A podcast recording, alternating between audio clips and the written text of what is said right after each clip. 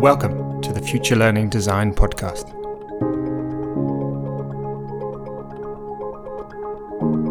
The paradigm of his philosophy maybe misses this unique possibility we have as human beings, not just to interact and change as a result of that, but also at some point to say no. I no longer want to engage with this environment. I disconnect, I refuse.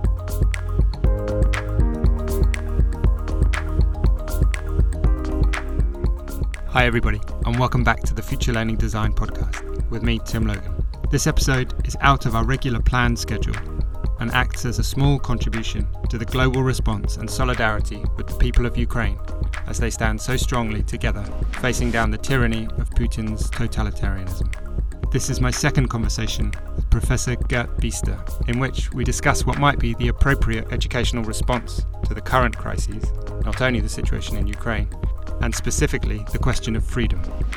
It's also happening in the context of the broader educational conversations about how we might bring more and deeper opportunities for student agency into our schools and classrooms. You can find further details about Gert's bio, his contact details, and the link to our previous conversation in the show notes.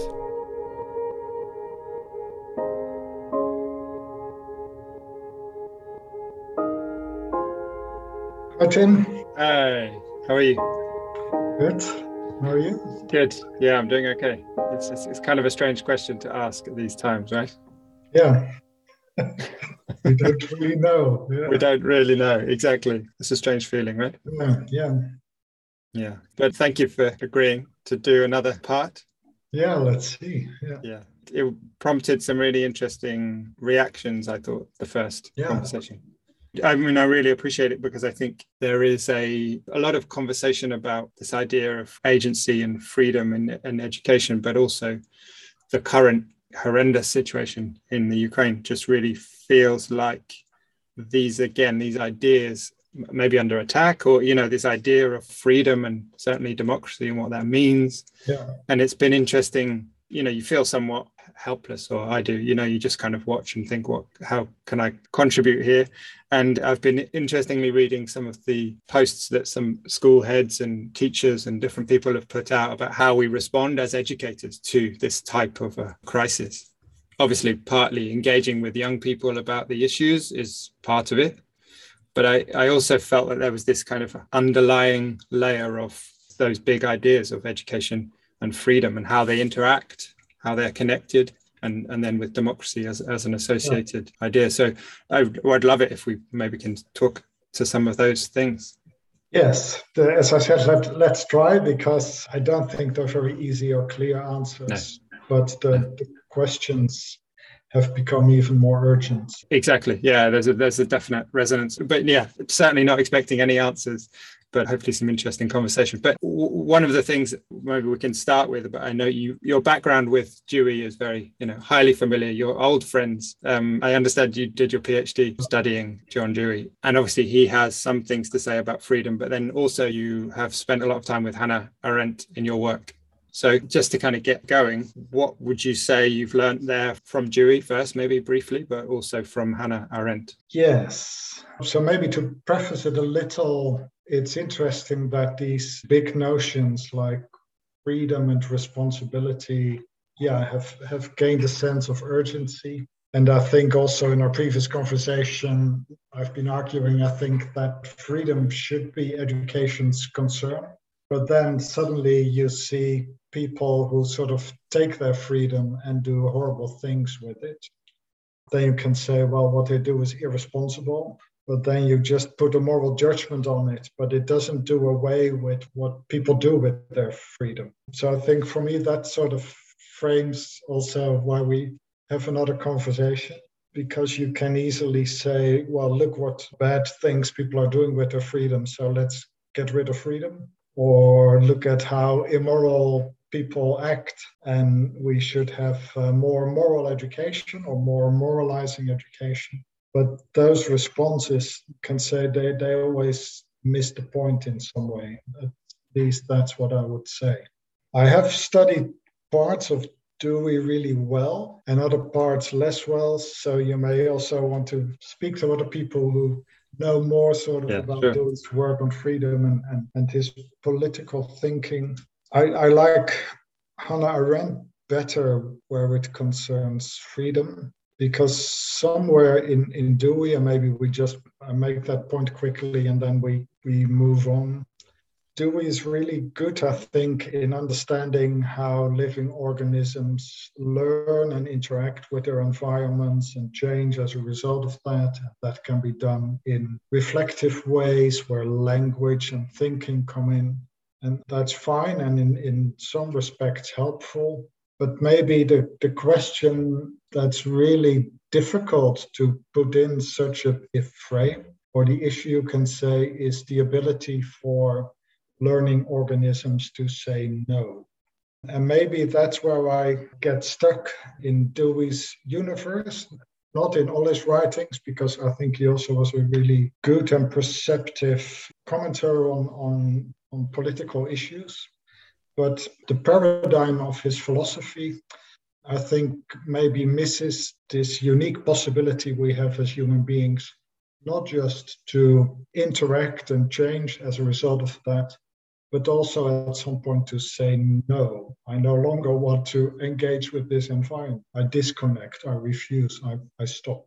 So there lies maybe my frustration with Dewey and the, and the paradigm behind it.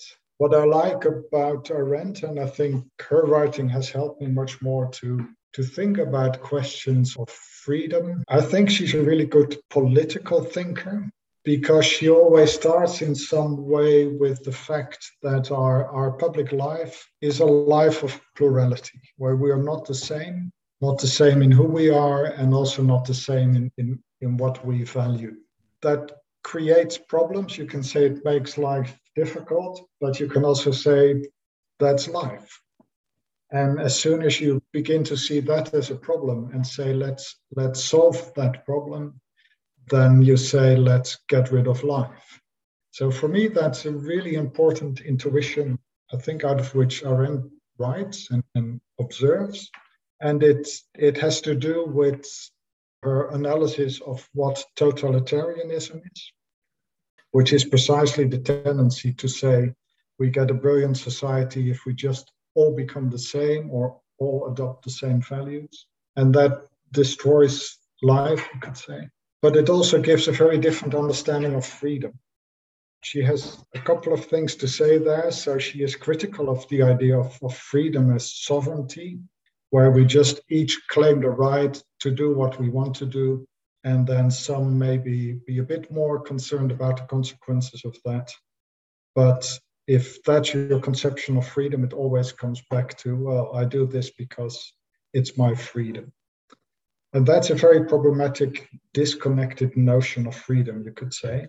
But it's one that we are constantly being exposed to, I think, in the economic sphere, where we're being addressed as, as consumers and being told, you have the freedom to mm. decide what you want to buy and go to the shop now and buy it. So it, it's a kind of pseudo freedom, but it appeals to this idea that exercise of freedom is yeah the, the right to buy what you want to buy so that that message is is a really strong one mm. and it spills over in all kind of other domains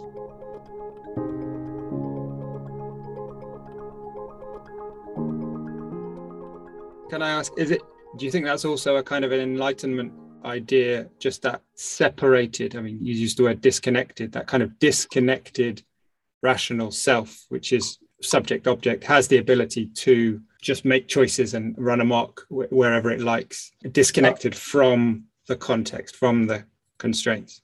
So it may sound pedantic, but there is an important point here. I wouldn't call it an enlightenment idea, but I would call it a modern idea. Okay. And why why is that? What's the distinction there? Because I think modernity stands for what is it an, an attitude but also a whole phase in history that thinks that life can be controlled and yeah. that if we control things better then things will become better and for me that's a modern gesture it comes out of modern engineering yeah. modern science in some way modern social engineering And for me, that's a very different impulse than the impulse of enlightenment. So I partly go back to Kant's definition, where he says enlightenment is sort of to, to step out of your immaturity. And then he says immaturity is the, the belief that you are unable to think for yourself. And then he says, interestingly, the motto of enlightenment is have the courage to think for yourself. Now that that whole question, so he is not saying we should develop our rational capacity. He says it's a question of courage. And you can say it's it's to be courageous enough to sometimes say no. Now for me, that's a very different discourse, or yeah, even what is it, sensitivity than than modernity. And I've not invented this distinction, but it comes from Foucault, who has written a piece, sort of an echo piece of, of Kant's piece, where he also says the problem is with modernity that we think that all the big problems can be solved with better techniques and more technological knowledge. And there he says that is what goes wrong. And you can say that sort of the, uh, the Second World War shows how much you destruct things you can do with that approach. But then Foucault also defines enlightenment with a very beautiful phrase. He says we, we need to keep working on the undefined work of freedom. But he, he says that should be disconnected from this control way of thinking about the world. Interesting. I'd love to, I want to come back to Hannah Arendt in a minute, but do you know Iain McGilchrist's work, The Master and His Emissary? No. No, okay. They're just, I've been reading and listening a lot to that because he's just re- recently released his new book, The mm-hmm. Matter with Things. But it's that idea that the, it's the same kind of idea that the way that the left hemisphere of the brain attends to the world has become completely dominant in the modern age. Mm-hmm. It, it, I mean, it's the same kind of idea that it's this kind of detached, myopic focus on detail and control. And that way of attending to the world, as I say, has become completely dominant and has ignored and pushed out this other way of attending, which is the more right hemispheric way of attending, which is much more about connection and intuition and you know and these other things. I just I wondered I wondered whether you were aware. It's, it's it's very resonant with what you're talking about. Interesting. I would leave the brain out of that story, but that's uh, yeah. In a sense, then still you you try to locate it. And yeah. That I think is still a, a modern inclination yeah interesting i th- i wonder whether Iain mcgilchrist would actually leave the brain out of it as well even though it started in that idea but it's kind of a it's a much larger myth that he actually yeah. talks about rather than a, a, a, kind of neurobiological fact yeah. it's very interesting it's, it spans philosophy and the humanities and all sorts yeah. of things but i'm um, sorry but back to what you were saying about hannah arendt yeah so maybe to finish this off you, you could say controlling itself is not bad, um, but it's not everything. So the, the real challenge is to see where where control is important and where it misses the point. And you can say in in human matters it misses the point, but in dentistry it's really important that it's done well. Uh, yeah. so, so it needs to have its place, and you can say that yeah. the problem is, and that you can say is sort of the, the, the modern problematic mindset say all problems uh, can be addressed through control. And then Arendt is really clear where she, she shows if you use a control mindset to engage with the questions of human existence and living together, you get devastating consequences. You end up with war and, and killing your, your enemies and the people you disagree with. So she then be, also begins to redefine freedom in an interesting way, where she says freedom is not the right for you to control your own life. She partly has this idea, which I think is very helpful also for education, where she says freedom has to do with beginning.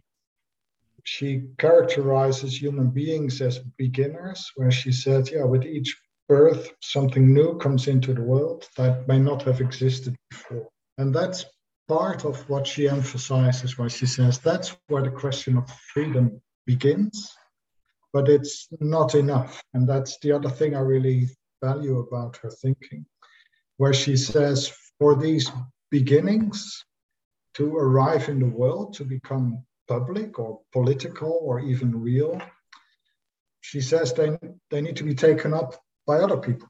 So I can have brilliant ideas, but if after this conversation you say, well, that was Biesta, and now we go over to something really interesting, then my beginnings stop there. Yeah. And there, yeah, Arendt says, so other people need to take up your beginnings. And then she says, and again, that shows how political her thinking is. She says, other people are beginners as well. So they also want to bring their beginnings into the world. And when these beginnings encounter each other, then you you see what sort of public existence or political existence. You can say that in very everyday terms. You can say that is therefore a matter of give and take or a matter of compromise. And the, the thing it shows that, and again, she makes that point, if you really insist on that your beginnings are taken up by others in the way that you want them to be taken up, then you create a world in which one person has freedom and everyone else is followed. Yeah. And then she begins to say, so freedom as, as action, she calls it, is precisely where we we all begin, but acknowledge that our beginnings can never remain pure. And to work through that is partly the political process of democracy, but I also think it's the, the educational process of grown upness, where you say, my desires need to arrive in a world that will put limits and limitations on what I can desire and, and can want. Yeah, interesting. So I, there's loads there. I'd love to pick up that idea of the role of the teacher and the educator in that moment, but just to kind of go back a step, that that's essentially what you're talking about. There is the dual dimensions of subjectification, right? It's like the, the process of becoming the subject as well as limits or the constraints that you are subjected to yeah. as you put your beginnings out into the world. Yeah, it's exactly that. So it's why I keep coming back to notions of subject and subjectification. Yeah. And it comes straight from Arendt, where she says, we are subject in that we are all the, the beginners of our own action. But for those to become real, public, we are subjected to what other people's do. And to stay with that complexity, that's to try to exist as subject. And that's very different from being an individual or pursuing identity. Yeah. So for me, it's it, in the word you find this existential challenge we, we face as human yeah. beings and and it's i mean we talked last time about the the importance of the present and that those things happen in in the present moment as it were but also i'd love maybe that idea you were saying it's kind of a process of compromise but i wonder like is dialogue an important part of that? Because i was reading one of your other papers about education and emancipation and, and looking at that monological dialogical and a bit kind of paulo freire and you know those ideas of critical pedagogy. Is that process of compromise of, of taking my beginnings and putting them next to your beginnings and trying to negotiate? I mean for me that feels like the process of dialogue. Yeah. Dialogos and yeah so there is uh, definitely a, a dialogical quality there but i would begin again by by saying it it means that the challenge for for each of us is to stay in in dialogue with who we are not, what we are not. And that means that we never position ourselves just as, as sovereign or as in control of, of everything outside of us or everyone outside of us. There is, of course, the, the dialogue also has the log, the logos, and the talk in it. And talk can be important, but I think there are more ways in which we can be in dialogue and can experience what it means to try to be in dialogue just than, than talking. And I'm, I'm saying this because I think that a democratic classroom is, is not necessarily a classroom where people do a lot of talking about what do you want, how do you feel about it. Yeah. Um, I think there are other dialogical experiences that maybe even are, are more important education. Interesting. What and can can you say a bit more? That's I'm intrigued. um, so yeah, I have some favorite examples. Uh, gardening is. Oh, okay. So we talked about gardening last time. Yeah. yeah. Okay. Yeah. So gardening is to be in dialogue with something that is immune for your thinking, yeah. and immune for your capacity to reason and to argue. So there you you meet the democratic challenge in a much more extreme and urgent way than when you sit together and, and talk. Or yeah, work with there is this English phrase in the curriculum of resistant materials, clay, metal, wood. And again, you can say that is an encounter where you can experience very concretely that what you want, that what you imagine is not necessarily possible in that particular material. So you need to come into dialogue. Uh, I, I, did some interesting work with clay recently, and that's beautiful to see. That's a really dialogical process because you, you start with an idea and you begin to work with the clay, and the clay just falls. Yeah, it. it no. Or, yeah. So that's yeah. why I'm a fan of clay and not so much of 3D printers because 3D printers bring it all back to yeah. thinking and ideas. And a 3D printer can do anything you want to do if you're clever mm-hmm. enough. But the 3D printer will not offer the resistance that you'll find with, with yeah. clay or wood or animals or a garden it's like a meeting you're meeting reality at that point when you're touching the clay right and the yeah.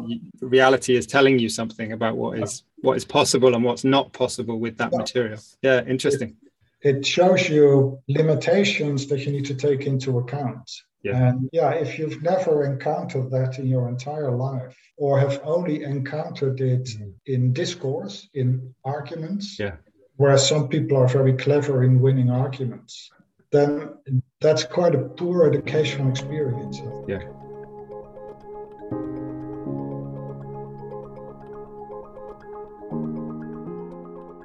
Yeah, it, it, also makes me think of. I mean, we, we've used different words to describe it, right? In terms of limits, or but constraints is another way of framing it, and like enabling and selective constraints or governing constraints. And that's something that I've been thinking about, reading about. For example, John Vervaeke talks about it from Alicia Juarrero's work, just about how it's almost like we have this Newtonian cause and effect understanding of how change happens in the world right? Which is which is a product of you know and of course in some ways it does happen like that in some situations. You you do something to to cause an effect and the causation of that thing is very clear. But i think in a way what it doesn't describe is all of the other constraints both enabling and selective constraints which either allow or prevent you from doing that thing. So i mean john Vervaeke gives the example of you know just rolling a pen on a table. The cause the kind of linear idea about that is just to, i push the pen it rolls you know that's me causing an event okay. cause and effect. But actually, there are so many other enabling constraints and selective constraints allowing that thing to happen or not, like the friction of the table or the shape of the pen, or and that's maybe some kind of that's giving a description to the materials that you're working with, the context that you're in, the clay, you know, the, the, reality of the clay. That sometimes we just don't take into consideration, I think, when we talk about these ideas. And maybe it does relate to freedom because it's about how do I how do I begin something? I can only begin something if the constraints around me are sufficient to enable that beginning. Yeah. So there's something interesting without wanting to give Newton a bad name because you can of course. The, the, the, Newtonian gesture is that you set something in motion and, and you push it away from yourself. Whereas a dialogic gesture is you also set something in motion, but something comes back. Mm. So, in, in that sense, I think that's the difference between the, the Newtonian one direction, also where you have an idea and you build it or you, you materialize it, but to encounter material that doesn't allow you to do anything, where I would say you you meet the integrity of the material You have to come into relationship with that integrity.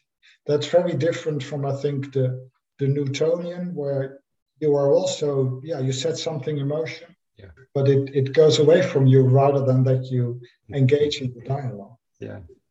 No, that's interesting. And it, one of the things I've been trying to grapple with is how would we bring that understanding more clearly into the educational experience. And uh, as you as you say gardening or get, you know getting kids in a garden to experience reality or getting them with to work with materials to understand more than just cognitively what it means to feel and experience those constraints the, the resistance. And yeah it's an interesting question about how education responds to enable that understanding in young people i think because i've for me i feel like it's a recent insight that i've had. I never understood i never realized that before. You know i've been alive four decades. I should have known this earlier. It's kind of how i feel. Yeah yeah, yeah. but there you can say as a culture we may have forgotten a lot of that.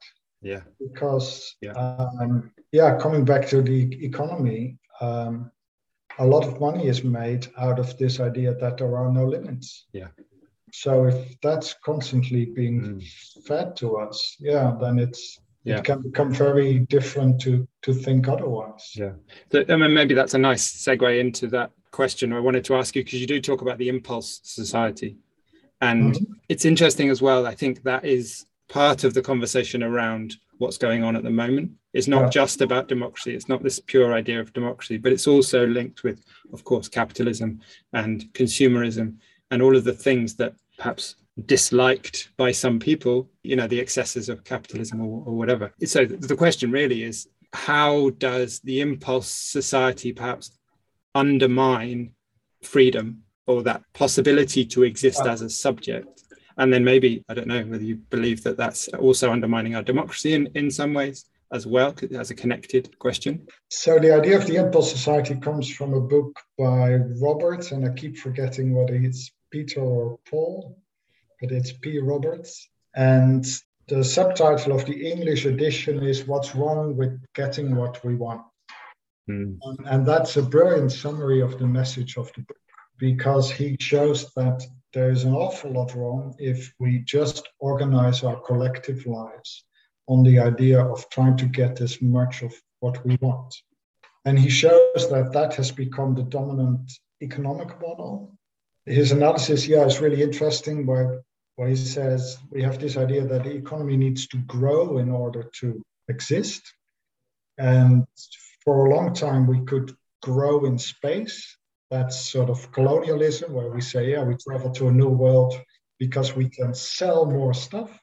Uh, but at some point, with the global economy, that's no longer possible. Then you can say we can still make money out of time and that's the stock market. So as long as I'm a bit quicker than you in selling and buying, I can make money out of that. But if that all becomes the same fast computer algorithm, then that stops. And I think that's the 2008 financial crisis, that there was no more time to make money out.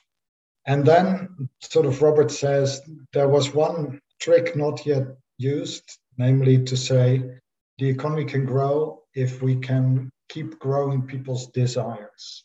And I, I demonstrate that by saying Apple doesn't sell mobile phones, they sell the desire for a new mobile phone.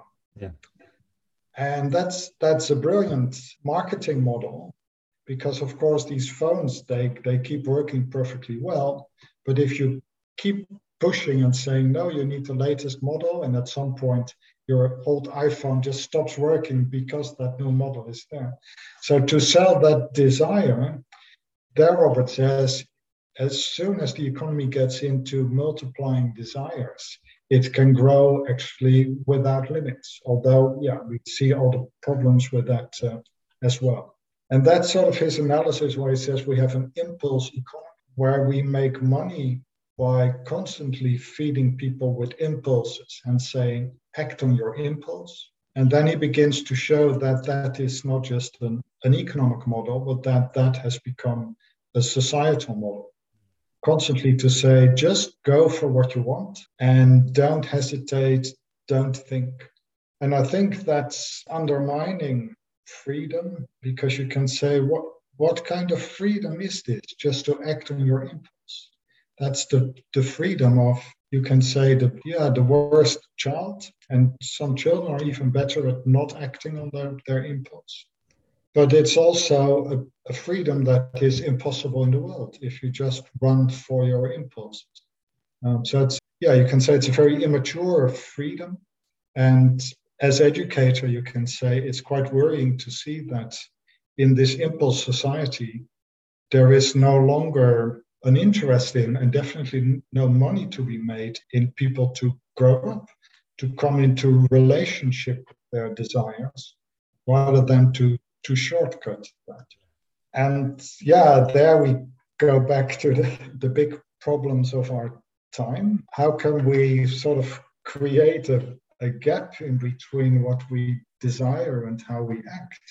That is maybe the question of, of enlightenment, to have the courage to, to stop yourself. Mm-hmm. But you see that if that gap disappears, yeah, people and maybe the world becomes quite dangerous very quickly. Yeah, it's interesting. It's because it's when you said at the beginning about saying no to something, often that's that can sound quite a negative thing right? You know you you are actively negating something that you have an opportunity to do and you're saying no to it. Or in an educational context you think of children saying no i'm not doing that to the teacher. It's, it has this negative framing. But actually in the relation to what you've just said about the impulse society saying no is not necessarily an act of blocking something. It's an act of freedom. It's an act of beginning something yeah. else rather than just stopping somebody else's beginning yeah. And, and, and the other thing that it makes me think is it's like we can't run away from the constraints. They're, they're going to catch us up at some point, right? It's like it's like if we act like there aren't constraints on our ability to act and we just act on impulse, it's almost like we we just push off the, the meeting reality and it comes back later as a pandemic or as a as a climate emergency or as a as a war. So yeah, the pandemic in that sense is is also an interesting example because you can say, well, this is just something unexpected that we couldn't have foreseen. But yeah, when you begin to look into it, you can also say, well, it's also a matter of neglect. We have been neglecting questions of health and sustainability of our health. We've benefited from very fragile global networks. And then you can say a, a virus, the tiniest of tiny things, can just make that whole system collapse. And then you can say, well, maybe we, we have neglected the need to do something that's more sustainable and, and more robust. But of course, the, the neglect, yeah, is the short term thinking that probably generates short term benefits, but not the longer term benefits.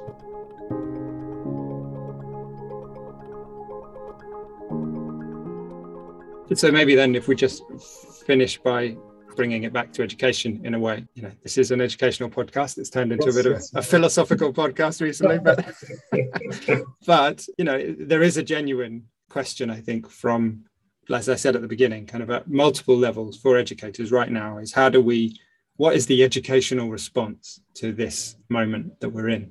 And I, when i say moment i mean very acutely specifically with you know the atrocities in ukraine but also more broadly the moment of this meta crisis, right? That we we oh. have these these overlaying crises that can some some days make you not want to get out of bed, right?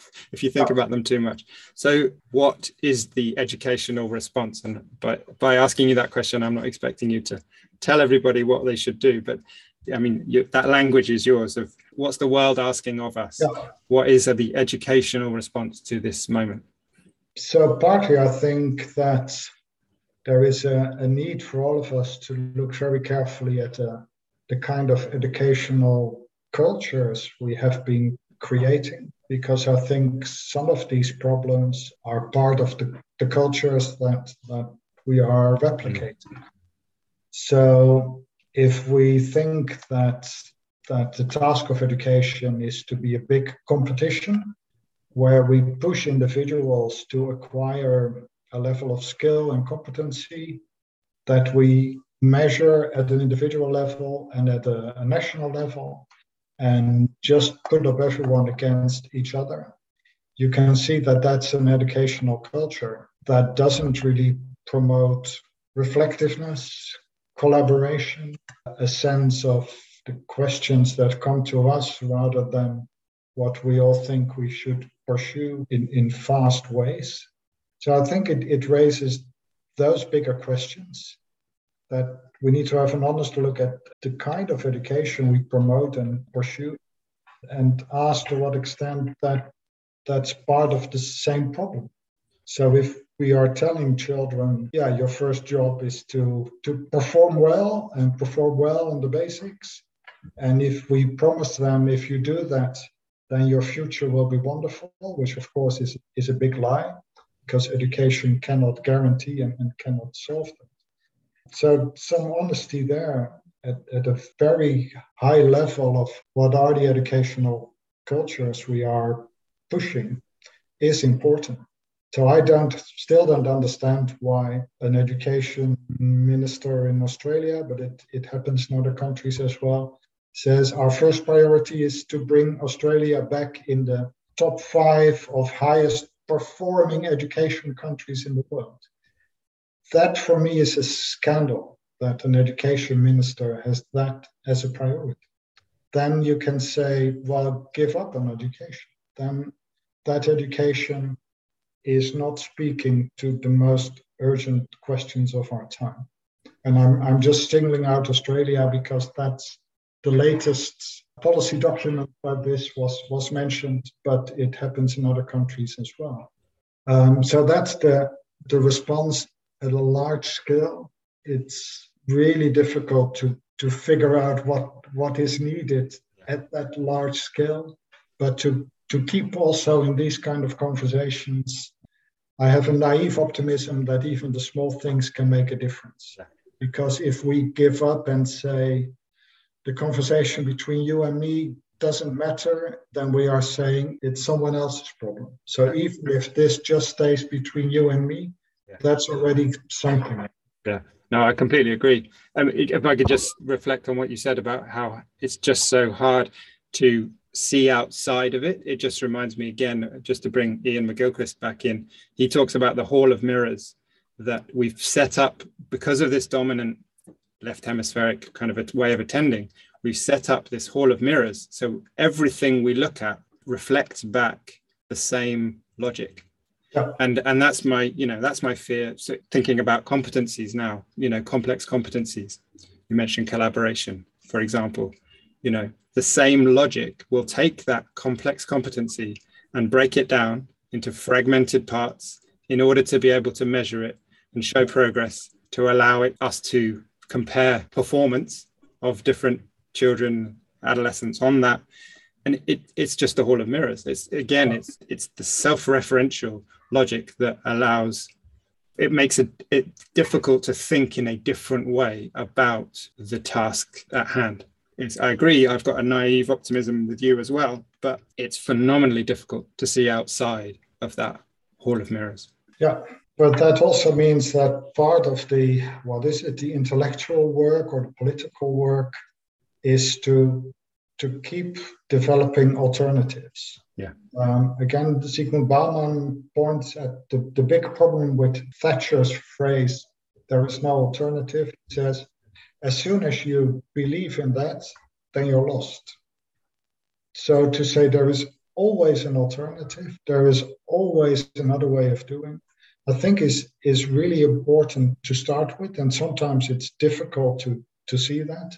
But it's only when there are alternatives, when we can sort of say that what's happening right now is not the only way to do it, then you can begin to to judge and, and see maybe what you are doing now. So, and that comes back to the ability to say no, because the ability to say no also goes against sort of an empirical worldview that says the only thing we have are data, the things we can see. Well, as human beings, we have this strange capacity to see possibilities that are not yet there. That's as educator, that's we need to see possibilities in our students for which there is no evidence at all. We have to believe that the, the most difficult students in our classrooms may become wonderful human beings. And that's unempirical, there are no data for it. But out of that belief, you can educate. Otherwise, you're just managing objects. But it's not, I would say that's not just, again, naive optimism. Oh, well, you know, Johnny's going to be mm-hmm. all right. There's, I think there's something else going on. It's a, it's a human interaction. And I think there's, there's something intuitive going on there about, as you say, it's difficult to put data on, but there's something, there's, it's the intuition element that comes in. And it's not just saying, oh, everything will be fine but it's it's being intuitive and then also acting choosing to act to kind of co-create that possibility. Yeah and i think that's there is this big question what's wrong with our educational cultures and policies but i think at the very micro level of what we do in our own classrooms in our own educational settings that question is really important as well. And that yeah in a sense makes it very concrete. So, if in your work with students, you never raise this question of encountering a world of, of limits and limitations, you never say that choice is not the only value. All these little things, I think, are, are important experiences that, yeah, I think students should have a, a right to. Not that it can solve the problems, but yeah, when you look at Putin and Trump, it makes you wonder what has not happened in their lives, what has been absent, what are the things that they have never encountered that makes it possible for them to act without any sense of reality, you could say. That that's a worry. Yeah. And as educators, we, we cannot fix people, but we can at least try to open some doors yeah. more than just the doors of performance and test scores, which are important in themselves, but are never the, the whole picture. Yeah.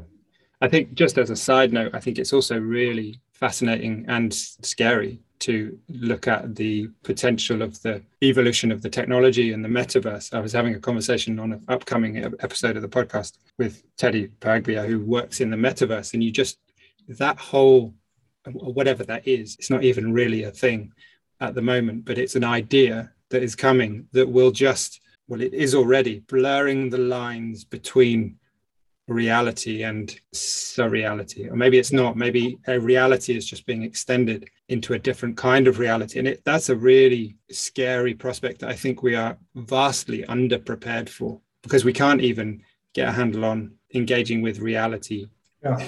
in our world as it as it is, minus disappearing off into this augmented or virtual reality. Yeah, I think that's um, a kind of antenna with with all these new developments.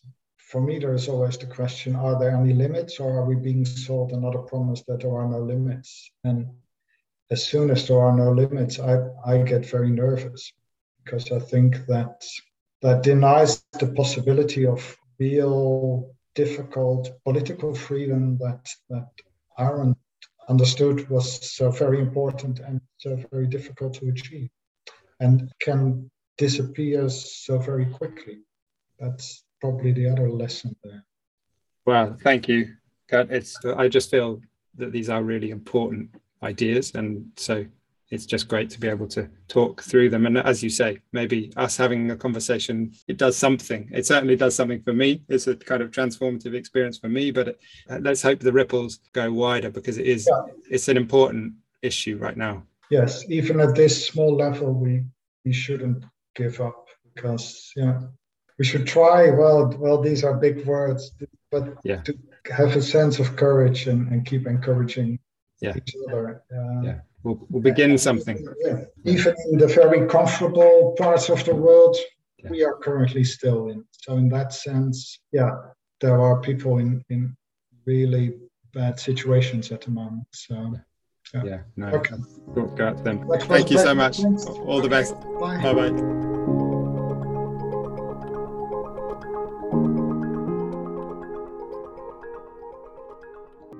We hope you've enjoyed this episode Please feel free to continue the dialogues with us on social media with the hashtag Future Learning Design and on the Intrepid Ed News website, intrepidednews.com.